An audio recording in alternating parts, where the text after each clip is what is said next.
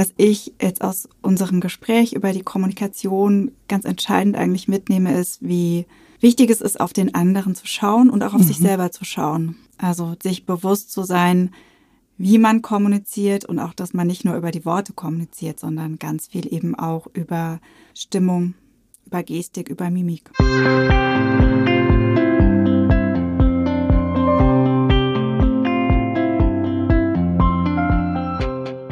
Herzlich willkommen zu einer neuen Folge von Leben, Lieben, Pflegen, der Podcast zu Demenz und Familie. Ich bin Peggy Elfmann, Journalistin und Bloggerin auf Alzheimer und Wir. Hallo und willkommen. Ich bin Anja Kehlin, Familiencoach und Mitgründerin von Desideria Care. Wir begleiten Angehörige von Menschen mit Demenz. Und das tun wir auf ganz verschiedene Art und Weise, beispielsweise über Angehörigen-Schulungen und Coachings. Anja und ich beschäftigen uns heute mit einem sehr wichtigen Thema, und zwar geht es um die Kommunikation. Es geht darum, wie sich die Kommunikation durch eine Demenzerkrankung verändert und worauf Angehörige achten können, um eben gut im Kontakt zu bleiben. Wie das gelingen kann, das erfahrt ihr heute hier in Leben, Lieben, Pflegen, der Podcast zur Demenz und Familie. Doch bevor wir anfangen, möchten wir noch Dankeschön sagen. Ein großer Dank geht an die Edith Haberland-Wagner Stiftung.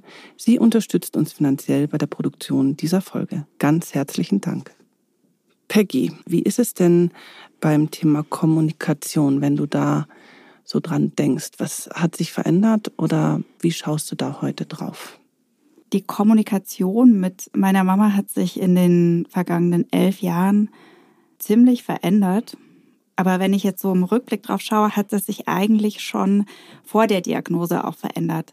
Ich glaube, das habe ich damals natürlich nicht gewusst, dass es an der Krankheit liegt, mhm. aber ich habe gemerkt, dass es nicht mehr so wie immer ist. Und ich habe das darauf geschoben, dass sie sich nicht so interessiert zum Beispiel. Also es war, ich konnte mit meiner Mama eigentlich immer ganz gut sprechen und äh, habe ihr von meinem Alltag erzählt und sie hat da immer sehr viel Anteil dran genommen oder hat mich eben auch bestärkt in bestimmten Dingen und Mut gemacht. Und dann wirkte das manchmal so, wenn ich ihr dann eben davon erzählt habe, wie es gerade ist und welche Probleme auftauchen. Oder ich weiß, damals war sehr aktuell irgendwie eine Kindergartensuche, dass sie das scheinbar gar nicht interessiert hat. Und ich immer dachte, ist ihr das jetzt irgendwie egal, wie es mir geht? Mhm. Oder ich weiß, sie hat sich dann auch sowieso zurückgezogen, aber ist es ihr egal? Und komisch, dass es nicht mehr so wie immer ist. Ich habe so ein bisschen auf mich, ehrlich gesagt, auch gezogen. Mhm. Also das, was du berichtest, das kann ich bestätigen, auch aus Berichten von vielen Familien und Angehörigen, die bei uns oft auch genau deswegen zu uns kommen, weil sie so das Gefühl haben, da verändert sich was. Und bei Desideria landen ja durchaus Familien, die einen Menschen mit Demenz begleiten, die auch schon eine Diagnose haben mhm. und das dann auch rückblickend so berichten, wie du es jetzt mhm. gerade beschrieben hast.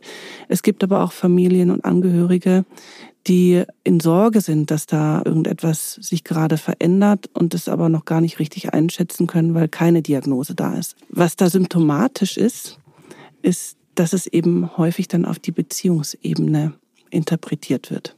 Du meinst, dass also die veränderte Kommunikation tatsächlich schon ein Hinweis darauf sein kann, dass eine Demenz vorliegt? Kann sein, muss natürlich mhm. nicht. Ne? Aber, und das gehört halt durchaus zur Symptomatik, mit der ich zu tun habe, wenn ich einen Menschen mit Demenz begleite, dass sich in der Kommunikation was verändert. Und äh, je weiter die Demenz fortschreitet, desto sichtbarer wird es. Da kann man zwar jetzt nicht sagen, unbedingt an Tag 100 mhm. ja, oder mhm. 500. Also es kann sehr unterschiedlich sein, wann das eintritt, aber irgendwann im Verlauf einer Demenzerkrankung verändert sich tatsächlich die Kommunikation. Und damit ist nicht nur gemeint Sprache, sondern auch alles andere, was die Kommunikation betrifft. Und damit, Kommunikation ist ja letztlich ein Mittel zur Verständigung zwischen Menschen und hat damit auch immer eine beziehungsgestaltende Funktion. Damit geht meistens eben eine sehr große Verunsicherung einher. Vielleicht können wir da mal ein bisschen genauer reinschauen. Also gerade so auch in die Anfangsphase, frühe Demenz. Du hast gesagt, du erlebst bei vielen Familien, dass es so Kommunikationsprobleme gibt. Und mhm. ich hatte, also jetzt so rückblickend vor allem, auch auf das Gefühl, dass wir so ein bisschen aneinander vorbeireden. Mhm. oder dass wir die Mama Dinge fragen und sie antwortet nicht. Wo liegen denn da die Herausforderungen, beziehungsweise warum kommt es zu diesen Problemen? Also Kommunikation ist ja keine Einbahnstraße. Ne? Also das heißt, ich habe mindestens zwei Personen, die miteinander über etwas sich austauschen. Und es ist natürlich wichtig, dass ein gemeinsames Verständnis hergestellt wird. So dazu habe ich natürlich sprachliche Mittel und beispielsweise bei bestimmten Demenzformen, auch die Alzheimer-Demenz gehört dazu, da ist es meistens schon relativ früh, dass sprachliche Probleme auftauchen. So, und wenn sprachliche Probleme auftauchen, also Wortfindungsstörungen mhm. oder ich die Dinge nicht mehr benennen mhm. kann oder sie vielleicht sogar auch gar nicht mehr richtig einordnen oder erkennen kann, dann ist es natürlich für den Erkrankten extrem schwierig, seine Bedürfnisse oder also auch das, was ihn beschäftigt, seine Gedanken zu formulieren. Und damit entstehen natürlich manchmal auch schräge Botschaften, die dann vielleicht auch vom Hörer, also vom mhm. Angehörigen, falsch verstanden werden. Und beispielsweise, wenn ich keine hohe Merkfähigkeit mehr habe für Termine, weil das einfach in meinem Kurzzeitgedächtnis mhm. nicht mehr drin bleibt, dann kann man natürlich sagen, ja, kann mal passieren. Man kann mhm. aber auch Boshaftigkeit unterstellen. Oder wenn man es weiß und Deswegen ist eine Diagnose auch so wichtig.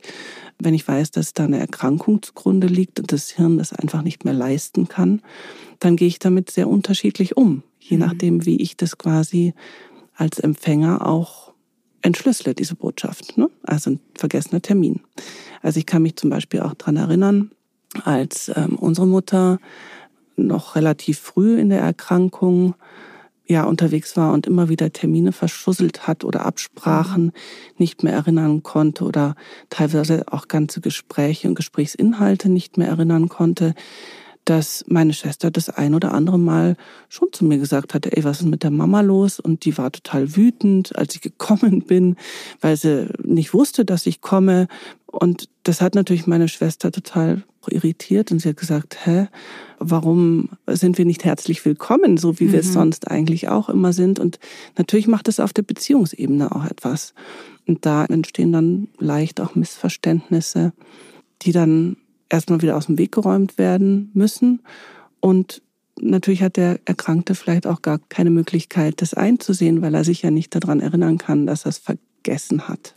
Was du jetzt beschreibst, erfordert ja schon auch überhaupt die Wahrnehmung, dass die Kommunikation anders ist oder dass der oder diejenige das gar nicht so versteht, wie man es sagt. Und wenn ich mich so zurückerinnere, dann hat meine Mama ganz lange mit Floskeln auch mhm. äh, geantwortet, die oft gepasst haben. Also es ging dann um sowas wie das Wetter oder ja, wird schon alles gut. Ja mich hat damals eine gute Freundin besucht, die hat gesagt, deine Mama wirkt doch ganz normal, was ist mhm. denn? Mhm. Also ich finde es ganz schwierig zu erkennen, dass der Austausch nicht mehr so möglich ist und dass vielleicht das, was man immer gesagt hat, ja. auf einmal gar nicht mehr so ankommt. Ja. Und das ist natürlich genau das, weil es ist ja nicht quasi von einem Tag auf den anderen komplett weg. Also dieser Unterschied ist ja nicht massiv, sondern eher so schleichend mhm. und immer wieder an einzelnen Stellen bemerkbar. Und das kann auch sein, dass irgendwie drei Tage später wieder alles ganz normal sich anfühlt, weil vielleicht einfach ein guter Tag da ist und vielleicht die Symptome überhaupt gar nicht so sichtbar sind. Was in jedem Fall feststeht, und da gibt es tatsächlich auch Studien oder Befragungen, dass diese ja als Kommunikationsstörung wahrgenommenen Probleme in der Kommunikation. Wirklich das Belastungsempfinden auf der Seite der Angehörigen ganz stark auslöst. Ne? Mhm. Also, weil wenn ich die mhm. ganze Zeit so das Gefühl habe, ich rede am anderen mhm. vorbei oder er interessiert sich nicht für das, was ich spreche und reagiert nicht mhm. in der gewohnten Art und Weise, dann stelle ich natürlich erstmal die Beziehung in Frage oder mhm. mich in Frage und das ist natürlich eine extreme Erschütterung. Das führt halt tatsächlich also auf beiden Seiten dann natürlich, weil ich mhm. dann auch vielleicht entsprechend reagiere, der Mensch mit Demenz natürlich mit dieser Reaktion wiederum auch nicht gut umgehen kann. Und dann schaukelt sich das schnell auf. Und mit diesen Problemen kommen diese Familien sehr häufig auch zu uns in die Beratung, weil das natürlich extrem belastend ist, wenn ich so das Gefühl habe, ey, ich streite mich vielleicht nur noch mit meinem mhm.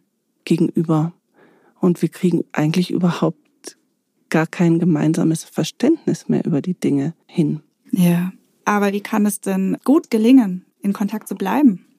Was ich für essentiell halte, ist einmal, dass ich sehr viel über Demenz mhm. und die verschiedenen Formen von Demenz weiß mhm. und hm, es gibt ja diesen Satz, es gibt so viele Demenzen, mhm. wie es Menschen gibt, ne? aber trotzdem gibt es schon bestimmte Symptome, die einer bestimmten Art von Demenz, also beispielsweise Alzheimer oder frontotemporale Demenz oder Lewy-Body-Demenz zugeordnet sind. Und da sollte ich mich schon ein bisschen orientieren. Also Wissen kann helfen, mhm. weil dann kann ich nämlich schon mal Dinge, die ich beobachte oder wahrnehme im Verhalten meines Gegenübers zuordnen. Mhm. Und ich glaube, es geht da auch nochmal um Trennung von Person und Krankheit, mhm. dass ich das so ein bisschen auseinanderdividiert bekomme. Hast du da ein konkretes Beispiel? Also was jetzt zum Beispiel die Sprachfähigkeit oder die Sprachentwicklung bei der einen Demenzform von der anderen unterscheiden könnte? Mhm. Also man sagt beispielsweise, dass bei einer Alzheimer-Demenz relativ früh Sprachstörungen, also wirklich in der Sprache sich entwickeln, also Wortfindungsstörungen etc. Das ist bei anderen Demenzformen weniger der Fall. Mhm. Und deswegen ist zum Beispiel die frontotemporale Demenz auch häufig so schwierig zu diagnostizieren, weil diese Symptome gar nicht unbedingt auftreten. Da sind eher vielleicht Verhaltensveränderungen zu sehen. Das kann in jedem Fall helfen, wenn ich mich da ein bisschen orientieren kann und auch so weiß, welches Spektrum an Symptomen eventuell auftreten kann. Mhm. Das Zweite, was hilft, ist meiner Ansicht nach eine gewisse Empathiefähigkeit. Mhm. Also auch in den anderen reinzudenken. Und das kann ich nur, indem ich mich mit der Krankheit beschäftige und versuche, mich reinzufühlen, wie würde es mir denn an seiner Stelle gehen oder an ihrer Stelle, wenn ich ein Wort nicht finde. Mhm. Ja? Und mir denke, oh Gott, Hilfe. Also ist ja auch immer so die Frage, wie, wie bewusst nimmt der Erkrankte das wahr. Aber wenn er es wahrnimmt, also diese Veränderung, dann wird er vielleicht auch Vermeidungsstrategien entwickeln und sagen, ich will mhm. nicht, dass ich ständig der Dumme hier bin in ja. diesem Gespräch. Oder eben, wie du es gerade mit deiner Mutter erzählt hast, dass sie sich halt immer mehr zurückgezogen mhm. hat aus den Themen, weil sie vielleicht zu komplex wurde und sie gar nicht mehr in dem Maße reagieren konnte, wie sie das vielleicht früher getan hat oder tun wollte. Also beispielsweise, das kann ich bestätigen. Äh, meine Mutter hat auf bestimmte Themen, mit denen mhm ich gerne zu ihr gekommen mhm. bin, auf die hat sie irgendwann gar nicht mehr reagiert. Und da war ich schon so ein bisschen befremdet und mhm. habe mir gedacht, hä, das war doch eigentlich irgendwie so ein Lieblingsthema zwischen uns. Ja? ja. Hm. Hast du einen Trick oder eine Idee, wie man das tatsächlich hinbekommt, diesen Perspektivwechsel auch? Also wirklich irgendwie so, ich meine, ganz kann man es ja nie nachvollziehen, was ja. in den Menschen mit Demenz vorgeht, ja. aber dass man das so irgendwie üben kann oder für sich äh, anwenden kann in bestimmten Situationen? Was mir beispielsweise sehr geholfen hat, ähm, ist gute Bücher zu lesen zu dem Thema, also wo auch Betroffene tatsächlich mhm. mal berichten, wie ist es mir gegangen. Also ich erinnere da an ein Buch von der Wendy Mitchell. Die hat genau über die Situation geschrieben, wo sie gemerkt hat, bei ihr verändert sich was. Sie hat zwei Töchter und sie hat alleine gelebt und wie sie das alles bewältigt und die ihre Töchter auch mit ins Boot genommen hat und was sie alles so erlebt im Alltag und wie sie es erlebt, das hat mir sehr gute Einblicke gegeben, ja, wie sich das wohl anfühlen muss.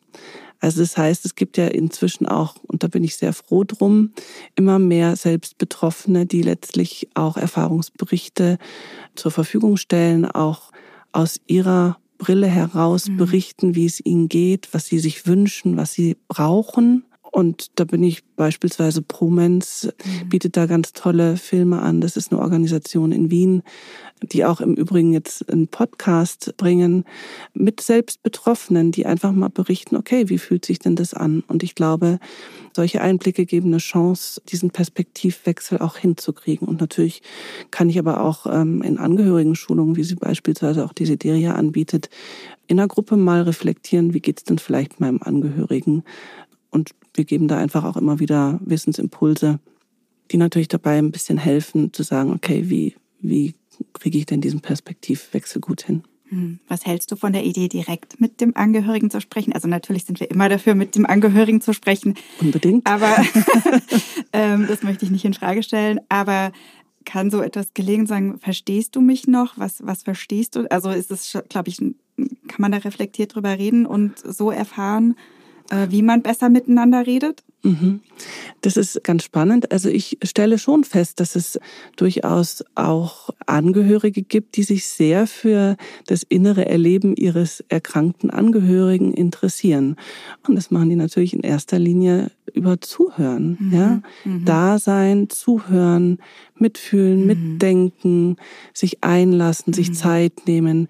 Darüber habe ich natürlich schon die Möglichkeit, Hinweise über das Erleben des anderen zu bekommen und mir dann auch Gedanken drüber zu machen. Und ich glaube, das braucht eben auch die Bereitschaft, sich einzulassen, mhm. auch darüber zu reflektieren und auch darüber zu reflektieren, wie kann ich mich verhalten, welche Angebote kann ich machen und dann auch wieder beobachten und wahrnehmen, wie reagiert der andere drauf, ja? äh, funktioniert das. Und ich glaube, das sind so die Ideen oder die ersten Schritte in Richtung einfühlsame Kommunikation. Und dann gehört aber natürlich auch noch das Nachdenken über mich selber nach. Also nicht nur über die Bedürfnisse des Erkrankten nachzudenken, sondern auch über meine Bedürfnisse nachzudenken. Weil wenn ich da auch einen guten Blick für mich habe, was ich brauche, ja, und wie es mir geht, kann ich natürlich in der Kommunikation ja diesen blöden Situationen vorbeugen, wo ich vielleicht selber in die Dünnhäutigkeit komme und vielleicht gerade was nicht aushalte, indem ich dann eben vielleicht auch mal einen Raum schaffe, wo ich für mich alleine bin, um wieder zu Kräften zu kommen.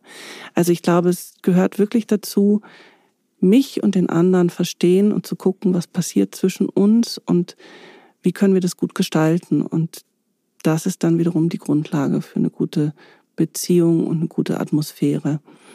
Und das ist wiederum für beide förderlich, für den mhm. Menschen mit Demenz und auch für mich als pflegender Angehöriger so wie ich dich verstehe, ist man als Angehöriger aber eigentlich eher so in der Verantwortung mhm. dafür, dass die Kommunikation gut gelingt. Also es ist wichtig, auf die Bedürfnisse zu schauen. Und ich erinnere mich schon auch, dass meine Mama das jetzt nicht unbedingt wahrnehmen konnte, sondern dass es dann eher so quasi an uns lag, vielleicht die Fragen richtig zu stellen, beziehungsweise aktuell ist es oder es ist schon länger so, dass meine Mama gar nicht mehr spricht, aber natürlich schon noch mit uns kommuniziert. Und seitdem sich das so verändert hat, sind wir, glaube ich, da schon diejenigen, die das irgendwie steuern müssen. Da sprichst du was Wichtiges an, dass ich mir schon auch darüber bewusst sein muss, dass quasi die Welt des Betroffenen sich stark verändert und er immer weniger die Fähigkeit hat, das zu gestalten, ja, mhm. weil er eben auch weniger Mittel und Möglichkeiten hat, quasi seine Bedürfnisse zu transportieren oder auch seine Erlebenswelt mhm. zu erklären. Und insofern kann man natürlich schon davon sprechen, dass es ein bisschen einseitiger wird und ich als pflegender Angehöriger natürlich da Verantwortung, also in die Verantwortung mhm. genommen werde, dafür zu sorgen, dass eben gute Momente entstehen und auch gute Momente der Kommunikation.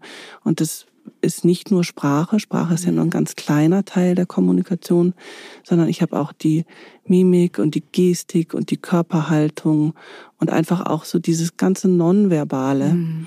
wo ich gestalten kann und wo ich aber nicht nur anbiete, sondern auch in die Wahrnehmung kommen muss, um den anderen in den Botschaften zu verstehen, die er mir sendet. Und Menschen mit Demenz, wenn, und da kannst du ja vielleicht gleich auch nochmal äh, zu sprechen. Also ich habe schon das Gefühl, dass die auch, wenn Sprache verloren geht, durchaus noch andere Kommunikationskanäle haben. Und wenn ich mich darauf einlasse und da in die Wahrnehmung komme, auch schon Stimmungen gut erfassen kann. Also meine Mutter beispielsweise, die, als sie nicht mehr gesprochen hat, hat die sehr viel so in Melodien, mhm. also in ihrer alten Satzmelodie mit mir auf eine andere Art und Weise gesprochen und ich konnte ihre Stimmung darüber schon sehr gut ablesen. Bei dir ist es ja gerade aktuell, glaube ich, so, dass mhm. deine Mutter immer weniger spricht oder gar nicht mehr. Vielleicht kannst du da noch mal zu sprechen.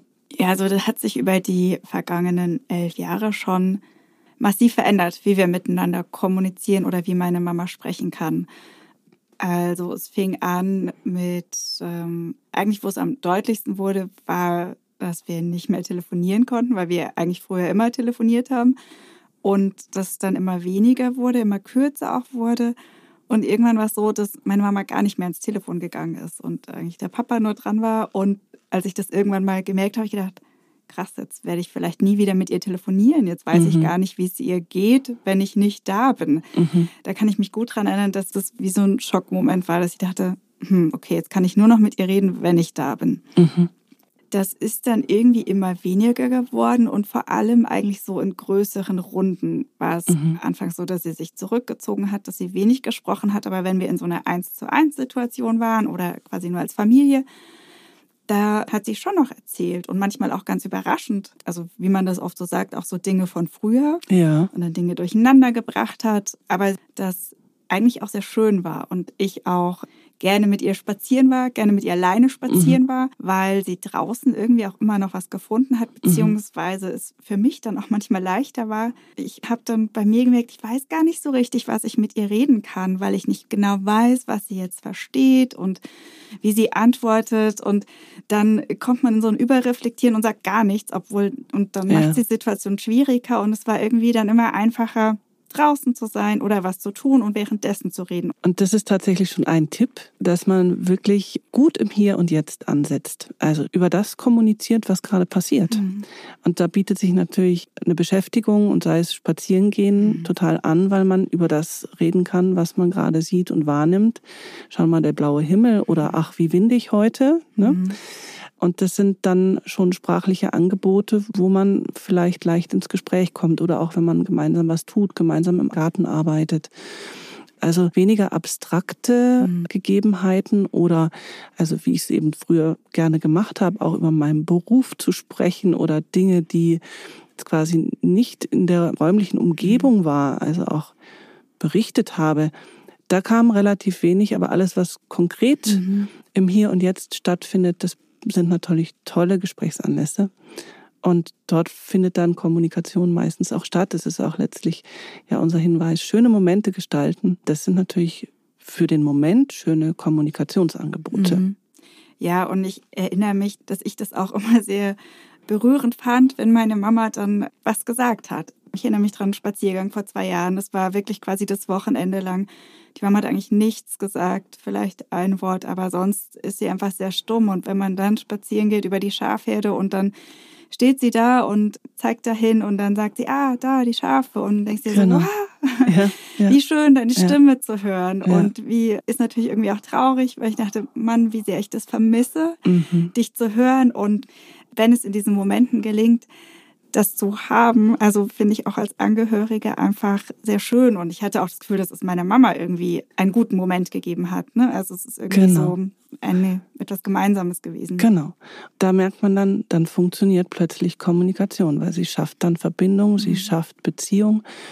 Und das ist ja letztlich die Zielsetzung, dass man mhm. einen gemeinsamen Raum schafft, wo man irgendwie in Kontakt und in Verbindung kommt. Und da sind wir schon beim zweiten Tipp. Also das heißt ehrliche Kommunikation, Kommunikation auf Augenhöhe und, und Kommunikation, die irgendwie auch was bewirkt, also eine Gemeinsamkeit irgendwie in Gang bringt. Deswegen ist beispielsweise auch sowas, also wenn man jetzt an den dritten Tipp schon denkt, also einfache Sätze zu verwenden, mhm möglichst nicht zu kompliziert, nicht zu theoretisch zu sprechen. Da verfallen viele dann in so eine Babysprache. Das ist damit nicht gemeint. Also klar, wir sollten einfache Botschaften versuchen zu formulieren, auch Sprache, die ein eindeutig ist, ja, und mhm. keine großen mhm. verschachtelten Sätze oder sowas und auch, dass man eher sagt, komm, wir setzen Wasser auf, mhm. statt wir kochen Kaffee, mhm. ja, weil das dann schon die einzelnen Schritte hin zum Ziel beschreibt und die Tätigkeit genau eingrenzt, die, die, jetzt, die wir jetzt gemeinsam machen können. Mhm. Ja. Also auch eine bildhafte Sprache auch eine nutzen. Bildhafte Sprache, genau. Mhm. Die Deutsche Alzheimer Gesellschaft hat dazu auch eine wahnsinnig gute Übersicht mit ganz prägnanten Tipps. Die verlinken wir in den Show Notes. Und dann könnt ihr euch das gerne auch mal anschauen. Und ich finde, da kann man irgendwie immer mal wieder ganz gut draufschauen. Mhm. Wie geht man denn damit um? Also ist ja auch ganz häufig in der Kommunikation, der ähm, Mensch mit Demenz, der Angehörige, sagt Dinge, die nicht stimmen, die irgendwie falsch sind. die, mhm. Und das ist ja auch, also ich erinnere mich da an relativ viele Situationen bei uns, wo mein Papa, aber ich auch gerne, wo wir versucht haben, das richtig zu stellen. Und ja. ähm, Was sagst du denn dazu? Warum sollte man sowas lieber unterbleiben lassen und was hilft dann? Also als Strategie im, in diesem Moment, weil es mhm. gibt dann auch so Situationen, wo irgendwie die Mama sagt, ja, das musst du doch wissen, das war doch unser mhm. Mathelehrer. Und ich denke mhm. mir so, nee, kann doch gar nicht sein, Mama. Also ich bin doch deine Tochter. Wir hatten mhm. noch nicht den gleichen Lehrer. Mhm. Solche Situationen, finde ich, sind schon sehr herausfordernd, damit mhm. umzugehen. Ich würde sagen, also wenn man so einen längeren Zeitraum mit Menschen mit Demenz äh, zu tun hat und mit ihnen zusammenlebt, dann stellt man schon fest, dass dieses Argumentieren und wer hat recht meistens nicht zielführend ist. Ne? Mhm, gar nicht. Ähm, häufig wird dann aber auch gesagt, na ja, aber dann lüge ich ja, ist für mich auch schwierig, weil ich eigentlich schon ein Fan der Wahrheit bin. Also ich glaube, ich würde hier tatsächlich eher so von diesem Bild der zwei Welten ausgehen. Also jeder lebt so in seiner Welt, ne? Und ich muss versuchen, eine Brücke zu schlagen. Und die kann ich natürlich auch kommunikativ schlagen. Also wenn mhm. Erinnerungslücken auftauchen, dann kann ich natürlich versuchen, die so zu schließen, dass beide damit leben können, ja. Mhm. Und was wenig produktiv ist, halt, ist quasi so dieses Korrigieren, mhm. Verbessern, auf die Defizite hinweisen. Also das kann man vielleicht etwas charmanter machen. Manchmal muss man ein bisschen üben, aber in der Regel kriegt man den Dreh hin, wenn ich das halt auch als eine Tatsache akzeptiere, dass diese Welten vielleicht nicht mehr deckungsgleich werden und dass das halt Teil der Krankheit ist und dass ich damit umgehen lernen muss. Und es geht nicht darum, den anderen zu überzeugen, dass er Unrecht hat oder dass ich Recht habe oder dass die Dinge so passiert sind, wie sie ja vielleicht in meiner Welt sich mhm. darstellen. Also insofern wäre da eher der Tipp zu sagen, gemeinsam diese Erinnerungslücken so zu schließen, dass es nicht im Streit endet. Und was kann man da ganz konkret sagen? Also sagen, ah ja, mh, dein Mathelehrer in die Richtung von ablenken oder äh, einfach weder mit Ja noch Nein antworten. Ja, man könnte aber auch äh, ganz konkret fragen, ah, dein Mathelehrer, ach, erzähl doch mal ein bisschen von mhm. dem. Ne? Also, dass man dann einfach sagt, okay, man wechselt jetzt nicht abrupt das Thema, sondern geht halt irgendwie ein bisschen tiefer auf diesen Mathelehrer ein und warum der jetzt in den Sinn kommt und ach, wie war denn der so? Ne? Dann verheddert man sich da quasi nicht da drin, ob es jetzt meiner oder deiner war oder unserer oder wie auch immer. Man kann da schon letzten Endes trotzdem Angebote machen und sagen, okay, wie können wir das jetzt umschiffen ohne dass es in einer blöden hm. Situation endet. Das ist natürlich jetzt beim Mathelehrer relativ einfach ja. und es gibt sicherlich Situationen, wo es schwieriger wird. Aber hier kann ich dann beispielsweise auch mit Humor arbeiten mhm. oder tatsächlich auch wirklich versuchen abzulenken oder wenn es eben eine sehr brenzliche Situation ist, dann einfach auch in die fürsorgliche Autorität gehen und sagen, stopp, ich glaube, wir hören jetzt hier an der Stelle besser auf, mhm. weil wir müssen jetzt das und das machen. Ich glaube, das, äh, da kümmern wir uns jetzt im nächsten Schritt drum. Also wäre so eine Idee. Mhm. Mhm. Peggy, jetzt hast du ja äh, berichtet, dass ihr gerade viel mit der Situation konfrontiert seid, dass deine Mutter immer weniger spricht. Wie gehst du denn damit um oder wie kommst du denn mit deiner Mutter in Kontakt oder auf welchen Kanälen kommunizierst du denn nach wie vor mit ihr? Kannst du das mal ein bisschen näher beschreiben? Also die Kommunikation hat sich schon deutlich verändert von quasi den, den Wörtern hin zu hinschauen und hinsehen, wie meine Mama mit dem Körper spricht. Also mhm. Bei meiner Mama kann man ziemlich viel von den Augen ablesen, auch so die Mundwinkel zeigen immer ganz gut, ob sie entspannt ist oder wie es ihr geht. Auch natürlich, also ich meine, wenn ich ihr bei sowas wie beim Essen zum Beispiel helfe, das Essen reiche, ist natürlich irgendwie einfach hinschauen. Also es bringt mehr zu gucken, möchte die Mama jetzt noch was haben, macht sie den Mund auf, genießt sie, wenn sie kaut, als wenn ich sage, möchtest du noch was essen oder was magst du haben? Mhm. Äh, solche Sachen. In anderen Situationen ist auch die ähm, Körpersprache im Sinne von, wie sie mit Händen zum Beispiel umgeht. Also ja. bei uns ist ja irgendwie auch so dieses Thema Gehen, aufstehen, mhm. äh, wenn ihr vielleicht was, also sie hatte eine Zeit lang so ein bisschen eine kleine Wunde am Bein und mhm. geschwollene Beine. Funktioniert es einfach nicht zu fragen, hast du Schmerzen oder ja. passt es, wenn ich dir jetzt diesen Kompassionsstrumpf anziehe oder wie ja. magst du es gerade haben oder ja. kann ich dir das Bein hochlegen? Kann ich alles nicht mehr erfragen und dann ist es tatsächlich so ein bisschen ein Ausprobieren und dann drauf schauen, wie reagiert sie darauf. Also verzieht sie die Mundwinkel, spannt sie die Hände zu einer Faust an. Mhm. Da habe ich immer das Gefühl, okay, es ist gerade irgendwas nicht so ganz in Ordnung, sie fühlt sich gerade nicht so ganz wohl. Das sind jetzt halt die Zeichen, wo ich merke, okay, irgendwas passt nicht oder ich mhm. muss was ändern oder es ist nicht so gut. Und was meine Mama auch sehr deutlich eigentlich macht, ist, mit Emotionen reagieren, also mit Traurigkeit oder auch mit Freude. Also mhm. in Situationen, die Kinder waren da und haben Quatsch erzählt beim Frühstück und meine Mama fängt an zu lachen. Und da habe ich mir gedacht, naja, sie kann jetzt eigentlich gar nicht wirklich verstanden haben, was wir erzählt haben, aber die Situation war eigentlich einfach sehr entspannt und sie hat mhm. Da eben mit ihrem Gefühl drauf reagiert. Und gleichzeitig kann ich mich ganz gut an eine Situation erinnern, wo ich jemand anderem, und die Mama war dabei, was sehr Trauriges erzählt habe, wo es darum ging, dass ich eben traurig bin, dass sie, dass wir irgendwie Abschied voneinander nehmen müssen. Und meine Mama hat angefangen zu weinen. Also mhm.